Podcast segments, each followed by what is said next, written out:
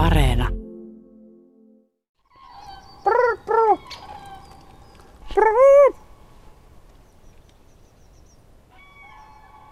Ja kuuliko ne äsken, kun säkin matkit? Juu, kyllä ne vastaa heti joo. Nyt ne sanoo, että älä, älä koita yhtään, että toi on huono, huonosti matkittu, että älä, älä yhtään yritä enempää. Priiru! Tää on helppo, kun opettelee sen sillä että priipru! Siihen tulee se rytmi. Ja ne vastaa sulle. Joo, vastaa. Kyllä ne tajus, että Kyllä täällä ne tajuu ystävä on sitä- kuusen alla. Niin, ja sitä matkitaan. Sillä jutellaan, kyllä ne sen tajuu. Erittäin hyvin, että Mitä nuo linnut muuten tykkää siitä, että niitä matkitaan? Kun periaatteessahan ne ei tietenkään näe sinne, mistä se ääni kuuluu. Että se on Niin. se kuuloaisti, mikä sitten nappaa sen kutsun tai sitä muistuttavan imitaation. Juu, ja eikä ne välttämättä osaa sitä yhdistää, vaikka ne näkee ihmisen, että se sitä ihmisestä tuleekaan se ääni. Eli kun se on niin epälooginen sitten se asia.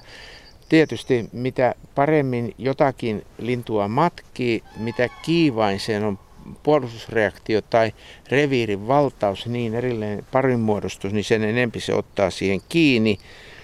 Jo varsinkin, jos sillä ei ole puolisoa vielä, niin kuin tuolla harmaapäätikalla, joka tuolla juurikin vihelsi, niin, niin sillä varmaan ei ole vielä puolisoa, mutta tuolla on tuolla, tuolla harmaapäätikalla. Sieltä kuuluu se naaran dupattelu semmoinen lisäksi. Niin, mutta Täältä kuuluu lintujen ääniä eri puolilta. On se aika kevästä, että aamut ovat lintujen äänien täyteisiä.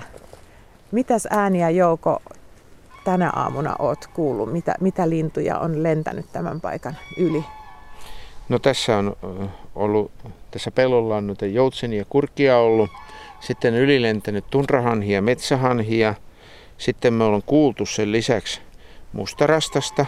Siinä on pienet metsien varpuslinnut, ne on vielä vähissä, ne tu- niitä tulee tästä eteenpäin runsaastikin. Tietysti rastaat ja peippolinnut, kaikki semmoiset. Mutta tota, sitten me on kuultu tikkoja todella, palokärki, harmaa päätikka, käppytikka, ollaan tänä aamulla tässä kuultu. Ja sitten kaukaisempia korppi ja tuohon toho lentää tota noin, niin juuri lensi tiainen tuohon hienoon maisemamäntyyn, joka on tuossa keskellä peltoa. Tuommoinen puu, joka on tuossa keskellä, niin se on monien laululintujen, pienen varpuslintujen, se ei ole kenenkään maalla, vaan siinä käy kaikki vuorotella laulamassa. Se on yksittäinen puu. Siinä todennäköisesti välttämättä ei pesi koskaan mikään lintu, mutta tota noin, niin se, on, se on se kaikkien se yhteinen Facebook-päivityspaikka. Ja se on laulupuu. Kuvaillaan vähän sitä. Tässä on pelto aukea ja kiviröykkiö noin vajan sadan metrin päässä. Ja kiviröykkiön keskeltä kohoaa kaunis tuuheaoksainen iäkkäältä näyttävä mänty. Ja se on se, mihin Tiainen istahti laulamaan ja missä tosiaan sitten, minne tulee sitä muutakin linnustoa sitten viettämään sosiaalista elämää. Puhutaan linnun laulusta. Äsken matkit Jouko Kurkia, mutta kyllähän sulta sujuu aika moni muukin lintu. Joo, tuossa harmaa päätikka, joka ottaa hyvin kiinni helposti matkimisään, jota on kuultu kahdestakin eri suunnasta. Eli se on helppo oppia. Rytmi on sillä laskeva, kun taas palokärki, palokärkihän se on, se, on niin kuin, se kulkee niin kuin samalla käyrällä ja sama rytmi. Se on harmaa päätikka, niin se se venyy ja laskee ääni sinne loppua kohtaan ihan selvästi. Palokärjellä ja harmaapäätikallakin on paljon muitakin ääniä toki. Eli se harmaapäätikankin semmoinen dupatteleva äänti ja, ja palokärjen pri pri pri, kun se lentää se lentoääni. Se on sellainen tunnusomainen ääni. Aika moni tunnusomainen tietää, ääni. että moni tuossa se tietää. menee. Joo, kyllä. No, mistä sulla on lähtenyt tämä tarve opiskella lintujen kutsuääniä tai, tai lauluääniä? Onko se vaan ollut semmoinen mukava harrastus vai onko siitä ollut jotain hyötyä sulle? Mukava harrastus ja tuota, leikkiä niitä ja keskustella lintujen kanssa, että tota, kyllähän eläinten kanssa ihan samanlaisesti. Voi hajueläimekin esimerkiksi, niin sä voit jättää omia hajumerkkiä, sä voit verellä oksia tällä, taikka virtsata niin kuin monet eläimet merkkaa. Kato tiettyyn paikkaan, kun sä kuljet re- lenkkiä. Kuljet samaa lenkkiä metsäpolkua ja sä jätät sinne merkkisi, niin ne kulkee siellä perässä, ne oppii tunteen. Sä et ole vaarallinen. Niin, niin se, se perustuu siihen, että te käytätte silloin samaa polkua, te olette saman elinympäristön eläimiä ja te ette ole toisillenne uhka. Se on tota, eläinten tapa keskustella äänillä, merkeillä, tavoilla, eleillä, ilmeillä. Ihan samanlaisesti kuin meillä on ollut muutamia satoja vuosia sitten, muutama tuhat vuotta takaperin. Meillähän on sanavarasto ollut todella pieni verrattuna mitä se on nykyään.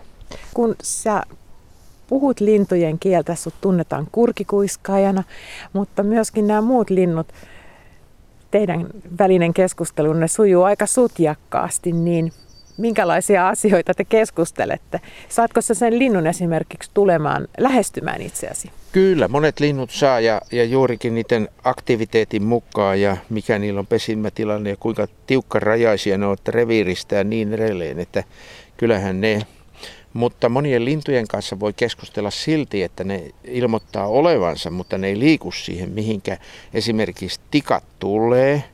Teeret voi tulla, kun niitä matkii, ne voi tulla ihan lähelle.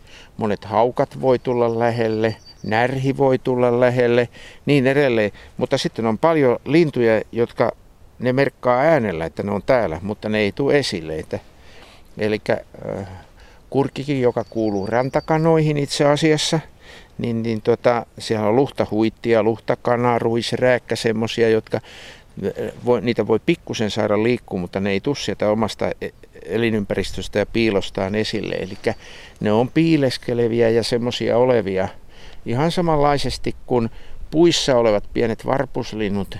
Niitähän on paljon, jotka kuulet vaan äänen tuolta jostakin, mutta et voi niinku tarkasti erottaa sitä, että Esimerkiksi meidän hyvin harvinainen lintu kuhankeittäjä, joka on todella kaunis lähes keltainen, jos on vähän mustaa, niin se tulee tuolla kesäkuun, touko-kesäkuun vaihteessa, hyvin harvinainen lintu, mutta se on siellä lehvästössä, sen harvon pääsee näkemään. Se on, ja vaikka se on tuossa ja se kulkee niin paljon, että se lehve, puitten lehvät kun ottaa ilmassa yhteen, niin se lentää siellä seassa niin tota, eh, niitä käyttäytyminen on erilaista ja, ja se on niiden itseni äänten opiskelussa on tietysti se, että mä saan eh, löydän ne sen takia, kun niitä matkii, vaikka et näe. No voiko se lintu hermostua siitä matkimisesta tai sen matkimisen harjoittelusta? Kyllä, se yleensä sitä, eh, sen, se laulaa tietysti linnunkin nurriin sillä että jos oot paljon voimakkaampi ja, ja sä matkit sitä niin, että se ymmärtää, niin sä laulat sen nurriin, eli se on hiljaa, koska se pelkää. Sitten kun sä saat sen niin kuin ymmärtää, että sä matkit sitä, sitten kun sä itse heittäydyt niin kuin varovaisemmaksi, niin se, se nostelee hartioita noin kuvainnollisesti ja se tuntee olevansa tosi vahva ja se tulee sitten esille ja se on tosi paljon äänessä. Että se, on, se raja on aika heikko ja erilaisissa tilanteissa se muuttuu aina elinympäristölaadun mukaan, vuodenajan mukaan ja kaikki siihen vaikuttaa. Kun sä olet opiskellut lintujen ääniä, muistatko vielä mikä oli se ensimmäinen lintu, mitä olet alkanut matkia?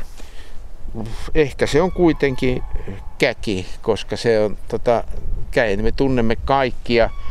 Se, monessa talossa on seinällä ollut käkikello ja niin edelleen. Niin tota, se on varmaan se, että käkihän on kuitenkin suhteellisen helppo matkia ja, ja se käki tarttuu siihen aina, koska yhdellä koiraskäillä voi olla monta naaraskäkkeä ja se on hyvin tarkka siitä elinalueesta ja niiden naaraiden vahtimisesta, niin, niin käki ottaa kukku, kukku, kukku, kukku.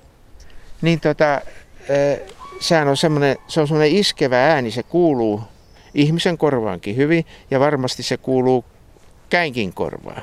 Ja ne, ne voi tulla todella ihan yli puolen kilometrin päästä niin tulla puolustaa sitä reviiriä se, että nyt minun naarashaaremia, niin on tullut uhkaamaan uuskoires. Tuossa kun sä kukuit, niin olisin kyllä suuresti hämmästynyt, jos siihen olisi joku vielä vastannut tässä, kun eletään, eletään vasta varhaista kevättä. Kuinka kaukaa lintu kuulee sen äänen? Ihminen kuitenkin hiukan eri lailla muodostaa sen äänen kuin lintu, niin ja. mitä arvelet, kuinka pitkälle se kantaa tunnistettavana, siitä on oikein hyvin osaamaan? En osaa arvella, mutta tiedän, että se on hyvin pitkä. Esimerkiksi kurjen poikasen se hyvin semmoinen hento, viheltävä äänti, semmoinen piippaava ääni, niin se on, se on, että ihminen kuulee sen 10-15 metrin päässä hyvästä olosuhteesta. Tuossa 50 kilometrin päässä joskus pari 30 vuotta sitten, kun renkastettiin, kun otettiin kurjenpoikainen semmoisena vähän yli kilosena kiinni, värirengastettiin ja, ja tuli tota ankara ukonilma yhtäkkiä. Meitä tuli kurjenpoikainen kiinni, me mentiin vielä isomman kuusen alle kuin tämä on ja ettei se poikainen kastu. Sitä on pidettävä vaan ja pidettävä yhteyttä niihin vanhempiin, ettei ne luovuta sitä. Aina keskusteltava, että täällä ollaan ja se poikainen vastaa, kun matkii kurkeen, niin se vastaa sille äänelle, koska se, ne, ne haluaa ilmasta tarkan sijaintinsa. Nähtiin tuota puolentoista kilometrin päässä, kun emokurjet lensi siellä järven takana, sillä kun ne lentää usein semmoisessa, että ne on lähellä toisiaan, että ne pystyy keskustelemaan, ne pystyy kuuntelemaan.